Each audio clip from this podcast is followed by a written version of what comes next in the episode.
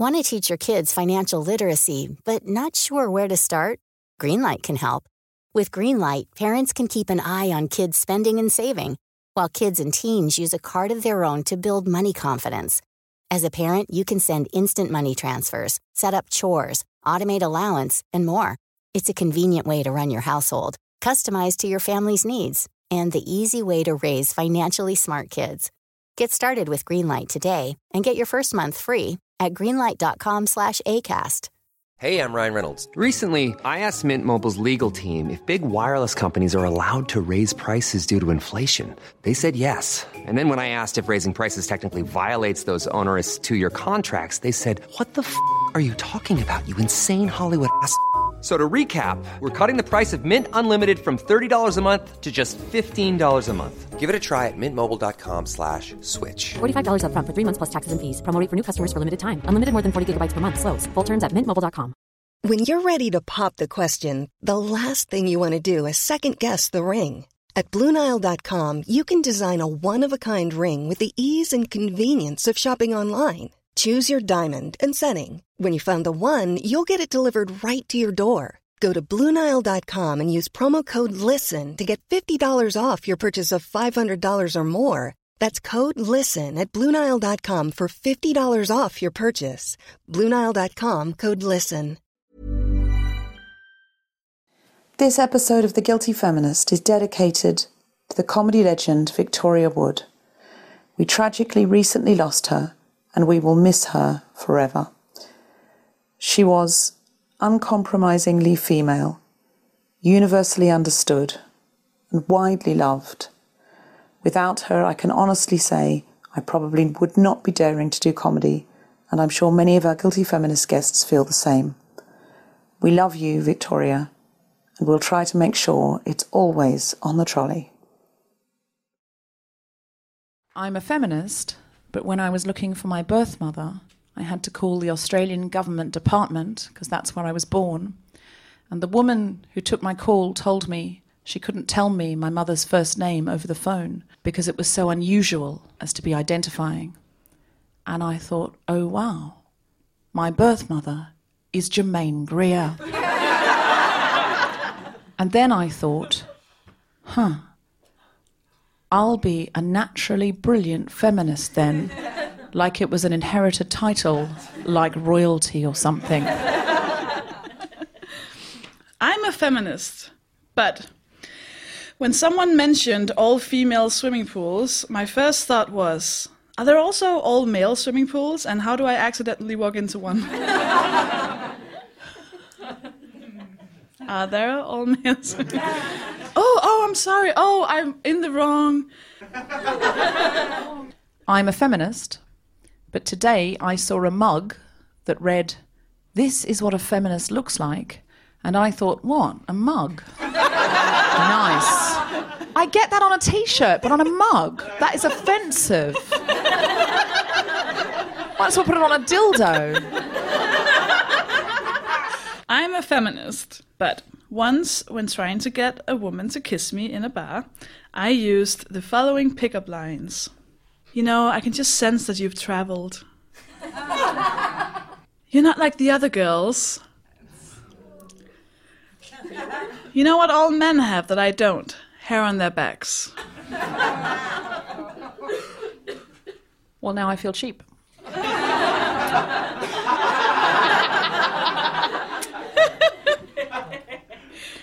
I'm a feminist, but I honestly fear that if I met John Hamm in a dark bar in LA and we started chatting and he seemed really sad and lonely and he told me he'd bought a new house, but it wasn't a home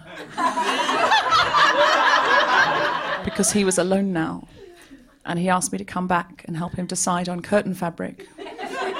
And when I got there, the curtains he needed were in the bedroom, and the electricity wasn't on yet, and he had to light candles, and the fridge wasn't working yet, so we had to drink whiskey like in Mad Men.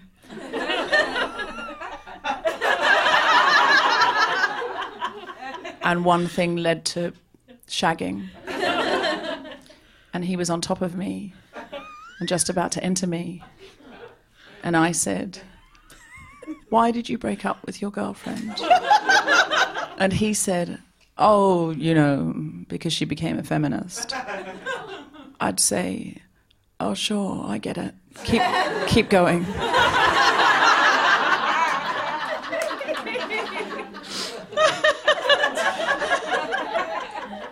I know I would, and I'm so ashamed. I don't think John Hamm would say that, though. I don't think he would say that. He wouldn't. He wouldn't in a million years, but if he did... I think all of you are going, no, no, no, no. He, but if he did, it would be really hard at that point for me to go... I mean, I don't know, why am I asking him at that point why he broke up with his girlfriend? It's breaking the mood. I am a feminist, but I have more than twice... emergency shaved my legs in a pub bathroom because someone at the bar smiled at me. What, like in a sitcom where you go and you have to... I've seen it in a sitcom. Yes, except it's my life. Live from Museum of Comedy in London, the spontaneity show decides The Guilty Feminist with Sofie Hagen and Deborah Francis White, and tonight's special guest, Margaret Cabourn-Smith, talking about representation. This is The Guilty Feminist, the podcast in which we explore our noble goals as feminist and our hypocrisies and insecurities which undermine them. What was your challenge this week, Sophie? I looked into... Oh, I'm already beginning this with a lie. I was gonna look into the fields with the fewest, like, percentage of the least... where there were lots of men and not that many women in work fields. Well, one thing led to another, and there was a lot of good stuff on TV, so what I did was, last night, very late, I became an ordained minister online to balance it out. Because, right, there are more many more, men historically priests. Especially, yeah. Yeah, right, so I thought I'll balance it out. So you did a Joey from Friends and became an ordained minister. I'm now ordained. So we would encourage all guilty feminists to do that, to balance up the numbers. Yeah, that's what exactly why I did it, to do that. It's a feminist action. I don't know, it's a weird one, because I've been very busy, you know, being one of the very few women in a male-dominated field to do. I know that's not an excuse because you are too, Deborah. No, I thought it would be funny. Yeah. I think it's funny that I'm now a minister. I love that you're a vicar, and I look forward to buying you a dog collar. Wait, what? So you're like a vicar with a dog collar. You could be like, you know... Oh, like a priest thingy. Yeah. Oh, that's called a dog collar. English idiom always getting in the way. It's like I'm not sure what your priests do. I realise how much I speak in idiom when I talk to you. I mean, what do you mean you're buying me a dog collar to go to a party? What a bitchy thing to say. I was like, I'm fine with it, but I need to know why you're saying it. That's what we call it, a dog collar. Ladies and gentlemen, Miss Sofie Hagen! Because there's not that many women in comedy, or like the percentage isn't that big, and it's a problem because the male experience becomes like the one we all, the general experience, it becomes like the main thing. And I was once in a pub with my, I think 5 or 6 male comedians, my friends, my colleagues. They were talking and they were saying man things like, I saw a boob, and its size was not good. Oh, I saw a butt, and the butt was too big. And also, once I felt a vagina, I felt it was too big too. You know, the way they spoke. And I was, back then, I wasn't really into feminism, I didn't really know, and I just kind of nodded and assumed that, oh, I don't know anything about these topics, and I kind of feel like maybe you shouldn't talk about women's bodies when I'm right here, but at the same time, you know, what a gal gotta do to be part of the gang, right? Like, they all book the shows, I can't be like, excuse me, feminism, because then I will never work in comedy again. Then one of them said, about a mutual friend of ours, they said, did you know that his penis, like he told me his penis size, and it's huge. Our mutual friend's penis is huge. And I said, ooh. Not like that, but I said, how big is huge? And they said 17 centimeters. So the average size penis is a bit under that. So I said, 17 centimeters, it's not huge. Like, it's not, like, statistically, it's not, like, huge would be 30. Like, that's huge. That's a huge, like, you're using the word huge. But 17 is only slightly bigger than the average, so it's big. It's not huge. So there was a shift in the tone. And suddenly we were not laughing. These six men looked at me with disgust. And one of them said, "How can you say something like that?" I said, "No, I'm just saying it's not huge. I'm not. It's not. That doesn't make it a good or a bad penis. I'm just saying it's just a bit bigger than the average size." One of them said, "Do you not consider our feelings?" What? No, I don't. I'm just considering you're terrible at math. Like, this is not... Why would you call that... One of them left. One of them got up, and I was laughing as he was leaving because I thought, that's a funny joke. You're pretending to be overtly emotional about this thing, which is hilarious because if anyone should have left, it should have been me when you were talking about asses and stomachs and butts and vaginas that should be a certain size. And he left. He never came back. I was shocked that all of a sudden the tables had turned. I was sitting there and I had to accept that was part of their banter, that was part of the thing, that I should sit and listen and laugh whenever they said the vagina was too... I just don't see that with women. I've never sat with a group of women and just been like, ooh, oh, you know my friend Caroline. She's like, she has like the tightest vagina. She's only like three fingers tight. She's so tight. And then if any one of them have been, well, actually, most women are like two fingers tight, so... I wouldn't be like, you bastard. She does have the tightest vagina I've ever heard of. You absolute prick. I have to be honest with you. That last bit I didn't plan on saying. But now I'm keeping it in. Thank you.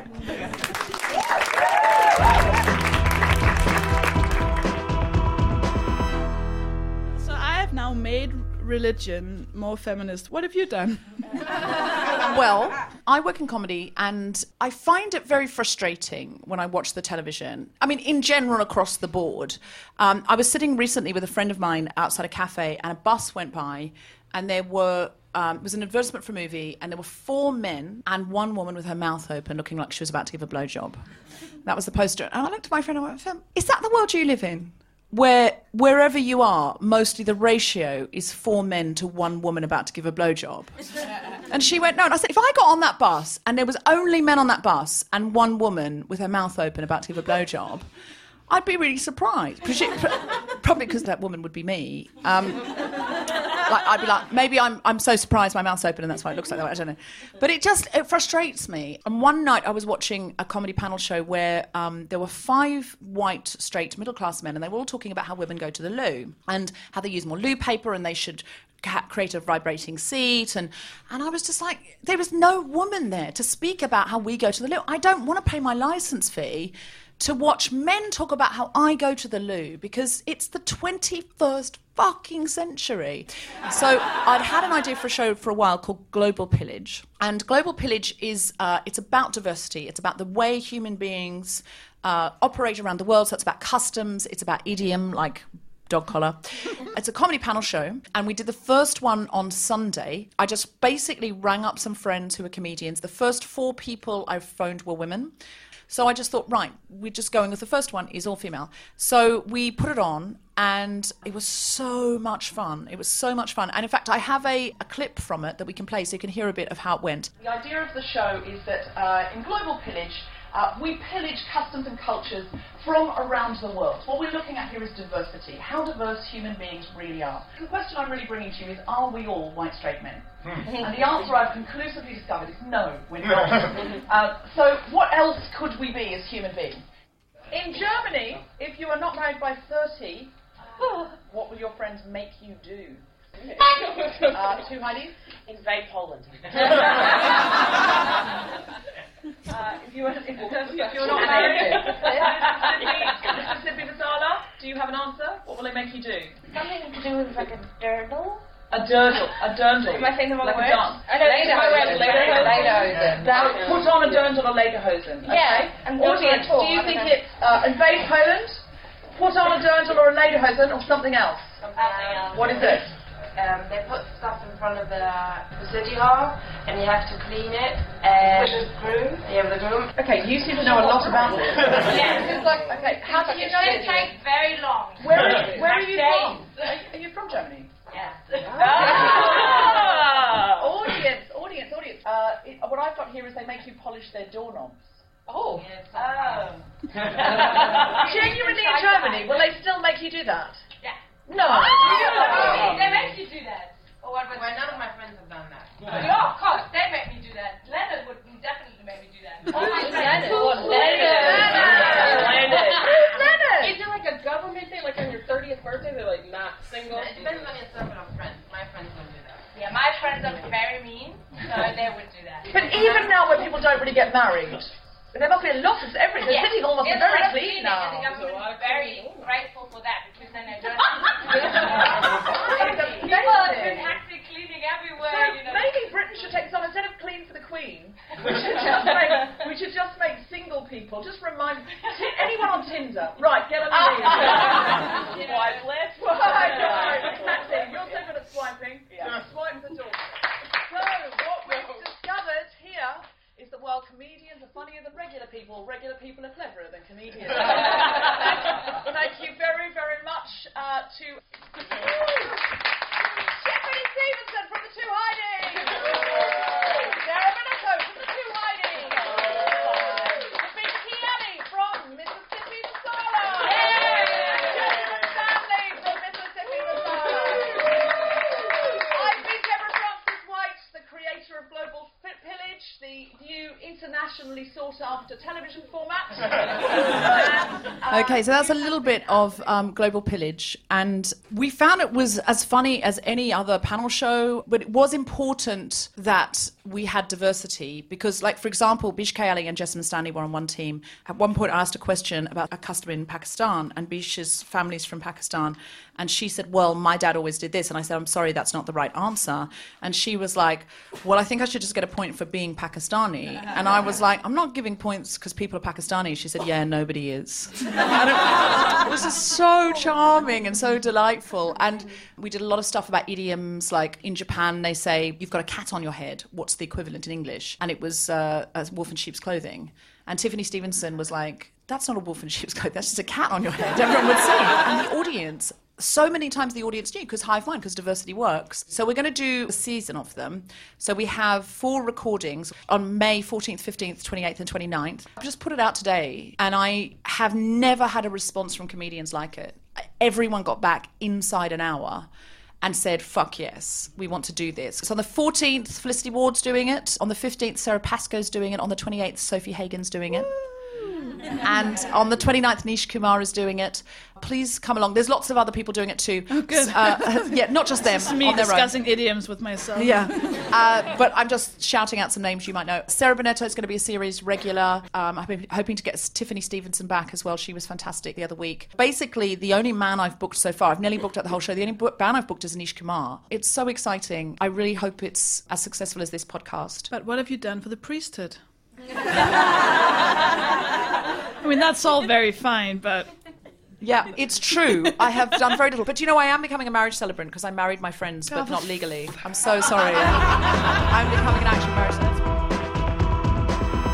Now, welcome to the stage, Deborah Francis-White.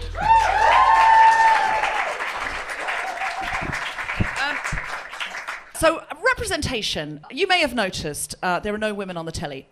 If you were an alien in space, watching television, trying to learn about the human race, you would make an assumption, wouldn't you? Especially if you're watching comedy panel shows, that 98.5% of the human race were white, straight men.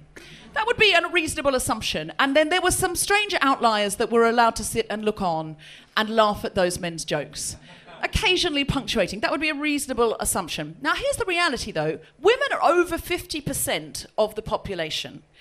And of men, there are men of colour and LGBT. So, white straight men are a minority. actually a fact. And it's great that that minority is given so much airtime. That's lovely, because they are a minority, and it's important to put minorities on the television. But maybe sometimes it would also be nice to perhaps have people on the television that reflected the whole audience, like this audience here at The Guilty Feminist, the majority. That would be nice if the majority were allowed on television. But when you ask people who make comedy panel shows, why are there not more women? They always say the same thing. They say, we can't find any funny women. We've looked, we can't find them. There just aren't enough in the industry. We can't find them. And you ask them, like, where are you looking? And they say, at each other.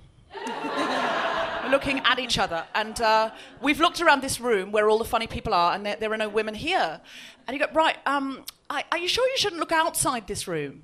And they go, no, we're pretty sure all the funny people are in this room.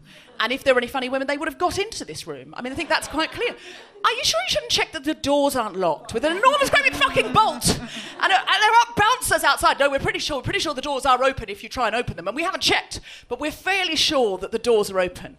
And we're fairly sure all the funny people are in here. And if there were any more funny women, we would be able to see them. I tuned in to a comedy panel show not long ago, and there were three men on one side of the panel, and then there was a man who was hosting, and then there were two men, and all of those people were comedians. And then there was one woman, and that one woman was entrepreneur Deborah Meaden from Dragon's Den. Now, I'm not saying that I'm the funniest comedian in the world, but of the two Deborahs, I can take her. And after that show, I saw people on Twitter saying, see, women aren't as funny as men. No, what we've learned there is entrepreneurs are not as funny as comedians. And even when a female comedian is allowed on one of those shows, you're not watching what you think you're watching. Look, let me ask you this question. When are you funnier? In the pub with your best mates or on a job interview? Because that's what you're watching. You're watching 4, 5, 6 guys sitting around in their local, feet under the table, nice and safe, pint in hand, going, hey, and one woman on a job interview. But it's a very special job interview. It's not a normal job interview. It's a very high-pressure job interview because of this. What do? You're a teacher. And what's your name? Emma. Okay, so Emma, it's like this. It's like going up for a job as a school teacher, but they're not just going to decide whether you should get this job as a school teacher. They're going to decide if you should ever teach again. And what's more, they're going to decide if all the people in the world called Emma should ever teach again. Thank you very much.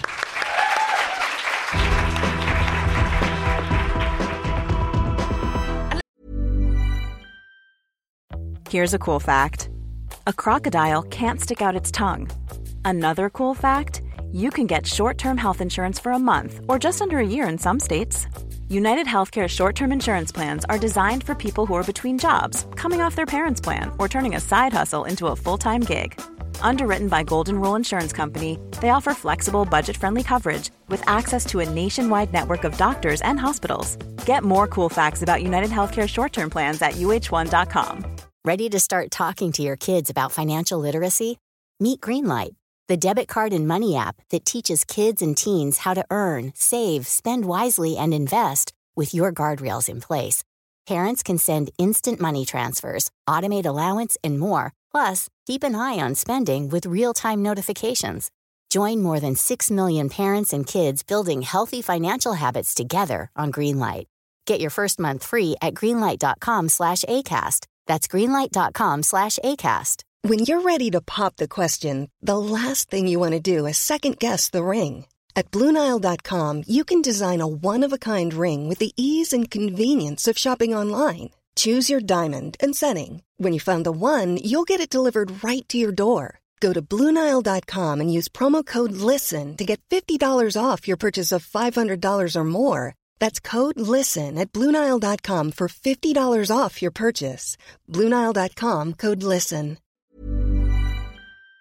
Listen, I love straight white men. It is not, and I need to be very clear, and I want this kept in the edit, it is not, some of my favourite comedians are straight white men. And I also, that's just the thing. I'm just married. It's not. No one's going to be like pancakes. You love pancakes, but you couldn't have them every. Well, actually. Shall we bring on our guest? Wait. Yes, I can't think of a single thing I wouldn't eat every day. So, no.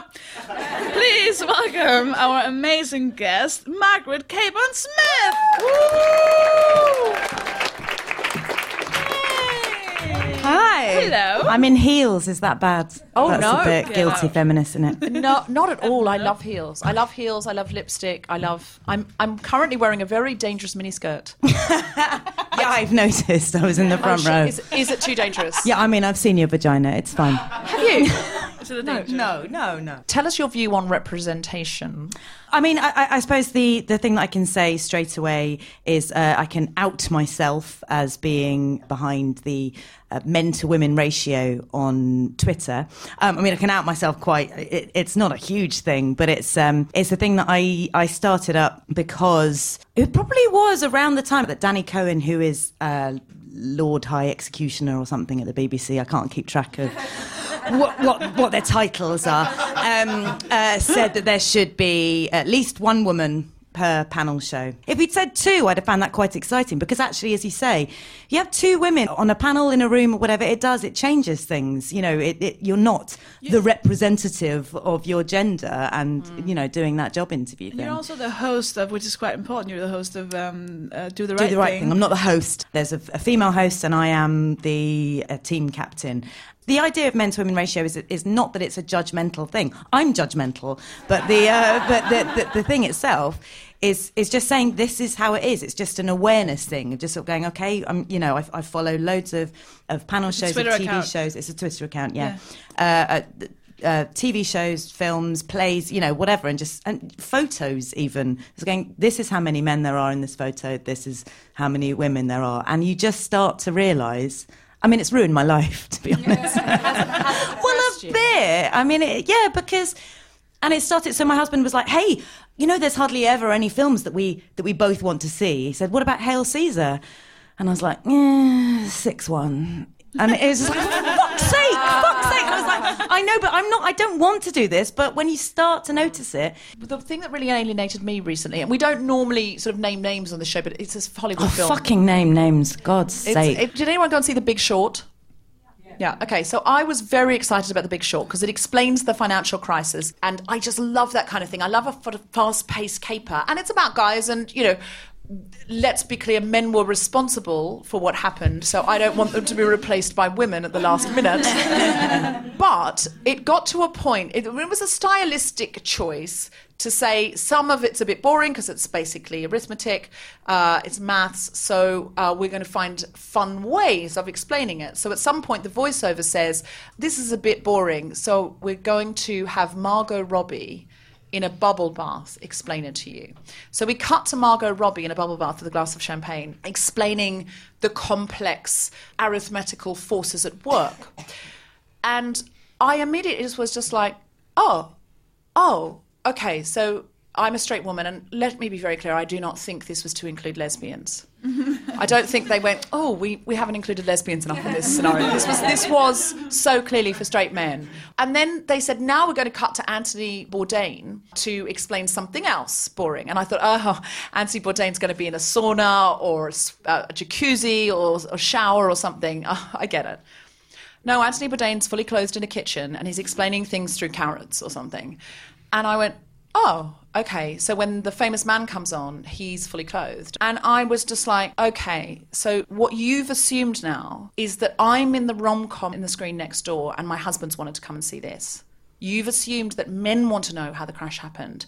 And I just felt totally excluded. And I was really sad because I was so excited to see this movie. And it really I just felt myself retracting and withdrawing from this film, which in other ways was great, but it just made me wither a little bit inside. Yeah. And we've all totally got used to this, you know, and I sort of realised growing up, and I was a comedy nerd and an indie girl, and both of those things, and I stand by the things that I loved then, I still love them, but they're totally the male experience, and I didn't even notice. Well, we don't, you know, because it's all you're used to filtering our own experience through a male. The male is neutral. But how damaging is it to be brought up believing you are the love interest in someone else's fucking life? I mean, no, you're the protagonist. In your own life, you're the protagonist. You are not supposed to be somebody's love interest. And yeah, I think I did feel like that. And I was, you know, I was brought up by liberal parents in London, and I went to an all-girls school, and there was never any doubt that I was going to go to university, and I was giving it a load of shit about any man, when I was 13, saying to some nun, any man comes in between me and my career, he can... I mean, I didn't have a boyfriend until I was 21. You know, and yeah, I'm not the obvious candidate for oppression, sexism, and whatever. But you just spend your time going, no, but where am I? Where am I? I've got Elastica.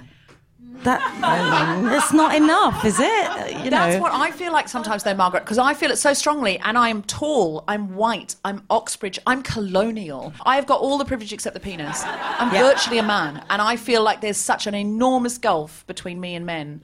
I did a run-through for a panel show, and I was the only woman, and I had to do some pretty mean jokes because it was like a roast, but I can't be mean in a roast because then they get scared and it's not funny. I just get really mean, so I had to deliver them in a very soft way. So every time I said a setup, one of the guys would just do a punchline because they felt like, don't worry, we'll take it from here. Yeah, exactly. And but wasn't they would even steal your punchline. They would make up their own that was worse than mine. Yeah, exactly.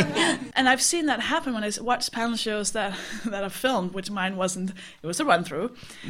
I see female comedians say something and then the male jumps in and finishes it, and no one really mentions it. You just see the female comedian go, okay. Can I ask what we do about this? Because it's so easy to complain about it. Yes, and here's what we do. No, I don't know. My frustration with this is I do diversity and inclusion stuff for the corporate world, and the amount of money investment banks invest in trying to recruit, promote, and retain more women is, a huge amount. Really? Yep. Recently, I went and did a day for Bank of America, and they had put on Mumsnet and other places, hey, anyone who was in finance, who's taken a career break for whatever reason and would like to come back and doesn't, it maybe feels like, oh, I don't know how it works now, I don't have the confidence, we'll put on a training day for you. So you can just come back and see if you fancy it. Doesn't matter if you don't, but if you fancy it, just come along and do this training day. They invested thousands in this day. And I said, but most of these people will not come and work for Bank of America. And they said, no, a lot of them will go and work for other banks. We just want more women in the pool. And do you know what breaks my heart? Is that I work in the arts. A lot of my friends are in theatre, I'm in comedy. It feels like there's so little investment, and what there is quite patronising. The arts is meant to be about the human condition, and half the human condition is female. And I just think when you're less moral than investment banking, you need to look at yourself. But that's also, it's so important, because that comes from, we're all saying, oh, it's not that I want to be on it, I just think there should be women on it. And then they go, are you saying you're better than Frankie Boyle? And you're going, not always. But you can't complain. It's such a hard thing to complain about, because it sounds like we're saying, I want to be famous, I want all the money, and I want to be on your TVs. And that's not it, but that's what keeps other women from not but saying it. But I think that's why maybe men have to advocate more, or women who are not in comedy or not in politics or whatever. Like, we should advocate for each other's industries, I think. But also leaders should. Like, the people who run the BBCs and the Channel 4s and whatever, they should be the ones who go, we should do something about this. But given they're not going to, what can we do? Because we'll buy the BBC, we'll chip in, have a bucket at the door, I don't know. Actually, privatising the BBC won't be as popular as you think, Sophie. Privatise the BBC. No. Let's do it, guys. It's a terrible chant. I mean, exactly.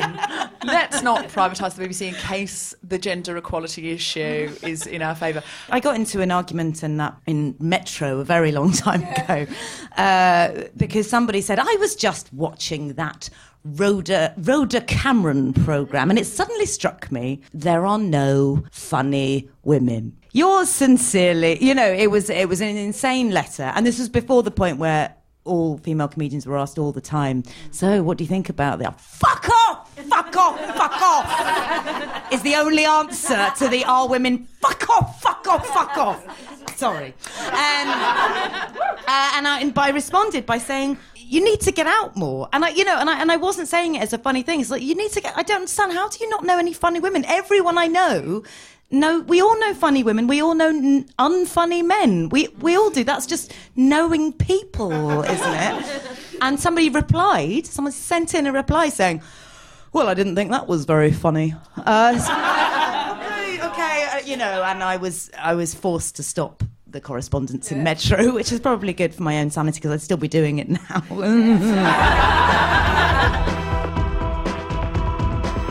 Close our eyes. Okay. Just say if you're a woman. Say if you're a man. We've solved the problem. Although the men seemed very sad. That's how we feel. Yeah. No. Every time I don't want you to feel bad. I bloody love men. No, I love men too. I did have a man say to me, they came along to this show, and he said, I felt a bit in the minority. And I said, yeah, that's okay. And he went, but I didn't always feel included in the conversation. I felt it was through your filter. And I went, yeah. It's okay. I said, that's what it is. Normally we're going through your filter, and this show is through our filter. So you probably will feel a bit like that. And he went, I think you should change it to be a bit more neutral. And I went, but there is no neutral. The neutral is normally the male, and we just flip it in our heads, and we're just so used to flipping it that we just don't really even think about it. And he went, but I think it would be more effective if you to bring down the patriarchy, if you made it more for men. And I went, oh, I'm not going to. And he went, I just want it to be successful. And I went, it is successful. And that was the end of the conversation. But it was really interesting to me because he felt a bit outnumbered. I did understand it. Like, there was 200 people in the audience and 190 of them were women. But it's like, yeah, but it's, if I go to... But it's good that he understands that now, you know? That's sort of what I mean, is we just need to be a bit more aware that that's... You know, I find myself translating, like, when there are animals, when I'm talking to my daughter, I'm a feminist, but when there are animals, I go to use he when I'm talking to my daughter. Even if it's a chicken or a cow? Yeah, even if it's a lioness. You know, I go to use he, and I have to stop myself to the point that I do sometimes refer to my male baby as a she because I've retranslated it. That's probably not a good thing. Does anyone have any questions? I know they came quite suddenly, but we've run over by about half an hour. Oh, so. No, I'm so sorry. It's not you. No, it's not. Like, on what you were just saying, like, part of the problem that I see is that you come to things that are feminist events, and it's like preaching to the choir, that the people that come to these events already know.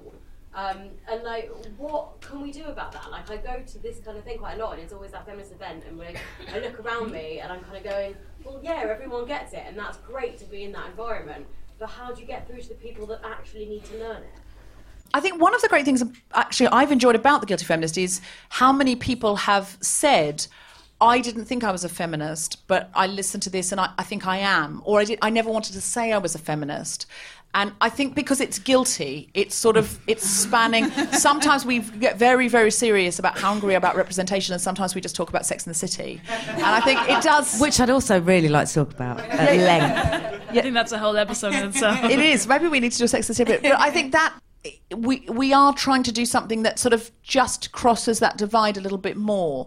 But I agree with you. Oh, but I get people... Suddenly I get emails from people going, hello... Is it okay for me to wear makeup? No, wait, what? Because they've heard and they get confused and they... Which is not... I don't give a shit. Of course you can do whatever you... That's the whole point. But what I think our podcast has become is some kind of... It seems like a fun party. So people, no matter what they feel about feminism, will kind of go, it can be fun. I'll just go in and have a look and then see, and then they'll realise it's not dangerous and we're not. And it's great. Can I just say, I think it's really cool that you're saying, I go to this sort of thing a lot. I don't, even though I've considered myself a feminist, you know, pretty much since I understood what it meant. I don't go to this sort of thing a lot. And I have to say, I've really, really enjoyed it. I really enjoy being in the audience. Now we've discussed why it's successful, it probably won't be ever again. No. I feel like we should sing some sort of anthem now. I really do. It feels really good. Like yesterday, Tom, who's our producer, walked on the stage to prepare the audience for the show, and no one clapped. and I said to Deborah, "This is our people," because I have, as a comedian, walked on stage so many times, and the second they saw it was a woman, they just didn't want to applaud. And I thought, this is kind of nice. This is a nice feeling.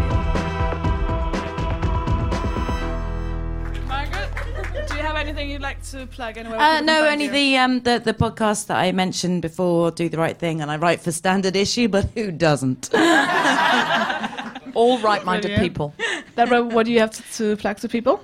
I'm doing a tour. Deborah Francis White Rolls the Dice. I'm coming to a city near you. And I've also got a brand new podcast that you could come to a recording of. It's called Global Pillage, and it will be in the afternoons of the 14th, 15th, 28th and 29th of May in central London. Venue to be decided, but watch out on guiltyfeminist.com and also globalpillage.net. Sophie, what have you got? I will be marrying people outside of the church. Yes. Venue to be decided. No, I'm on Twitter at Sofie Hagen, and I have a newsletter in which I overshare because I don't think anyone's going to read it. And then people get back to me and go, stop naming people you've slept with. And on sofiehagen.com, I think, /newsletter, or just go to the website. And if you are a fan of The Guilty Feminist, why not go on our Facebook group and follow us there? It's a very lovely little community now. It's called The Guilty Feminist Podcast on Facebook. We are at GuiltFemPod on Twitter. We just have just got an Instagram account called @TheGuiltyFeminist. And if you like the show, please go to iTunes and subscribe. Five stars. No, Deborah, shut up. Deborah, stop. Deborah, if you have any other stars, go away. I totally agree. Please give a warm round of applause for our amazing guest, Margaret Cabourn-Smith. You're listening to The Guilty Feminist with me, Sofie Hagen, Deborah Francis White, and our special guest, Margaret Cabourn-Smith. The recording engineer was Chris Sharp. The producer was Sam Salinti for the Spontaneity Show. Thanks to Johanna, Martin, David, and everyone at the Museum of Comedy, as well as all of you for listening. For more information about this and other episodes, visit guiltyfeminist.com.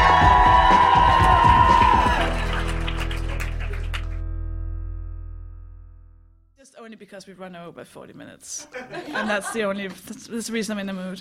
I'm an on-time person, Deborah. You know, chill. Australia. She's on Australia time. Genuinely, she is so anal. It's frightening. She will call a cab, and then it'll arrive, and she'll be like, "I'll just like wash my hair." And I'll be like, "Oh my God, no, I'm with you. That's not right. That has never happened. She is lying. She's making it up."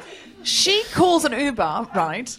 It says 10 minutes to go, and she makes us stand in the freezing cold on the pavement. I'll still apologise for the time it took me to get into the car. And if you'd like to come and watch Global Pillage live, the first series is recording in London in May. Go to globalpillage.net for details. Come along and represent. Hello. Jameela Jamil here. You may know me from my role in The Good Place, or from She-Hulk, or from social media and my activism. I Weigh basically started as a social movement, and my podcast is one of my truly greatest achievements. It's a podcast against shame and a place for us to have really honest and truly inclusive conversations. I love connecting with people. I love learning. I have a lot to learn, and I'm inviting you along with me. On I Weigh with Jameela Jamil, I have friends, activists, specialists, and absolute heroes join me to teach me from their experience and expertise. People like Conan O'Brien, Jane Fonda, Roxanne Gay, Reese Witherspoon, Nicole Byer, Alok, Kelly Rowland, and more. I Weigh with Jameela Jamil has new episodes out every Tuesday, and you can find the show on earwolf.com or wherever you listen to your podcasts. Hello, everybody. Just a very quick one about Instagram. If you're on it, Meta, the parent company, is reducing the number of political posts visible to users on their feed. This is a real thing, not a hoax. So go to your Instagram profile, tap the three horizontal lines in the top right corner to open the Settings tab, scroll down to What You See, click on Content Preferences, open Political Content, and turn on Don't Limit Political Content. That's an option. Otherwise, you won't see almost anything we post because we are deemed political. Please do that now, or you won't even see the posts about our shows, our fun things. So if you want to see Guilty Feminist content and know when we're coming to a place near you or releasing a new podcast, do it now.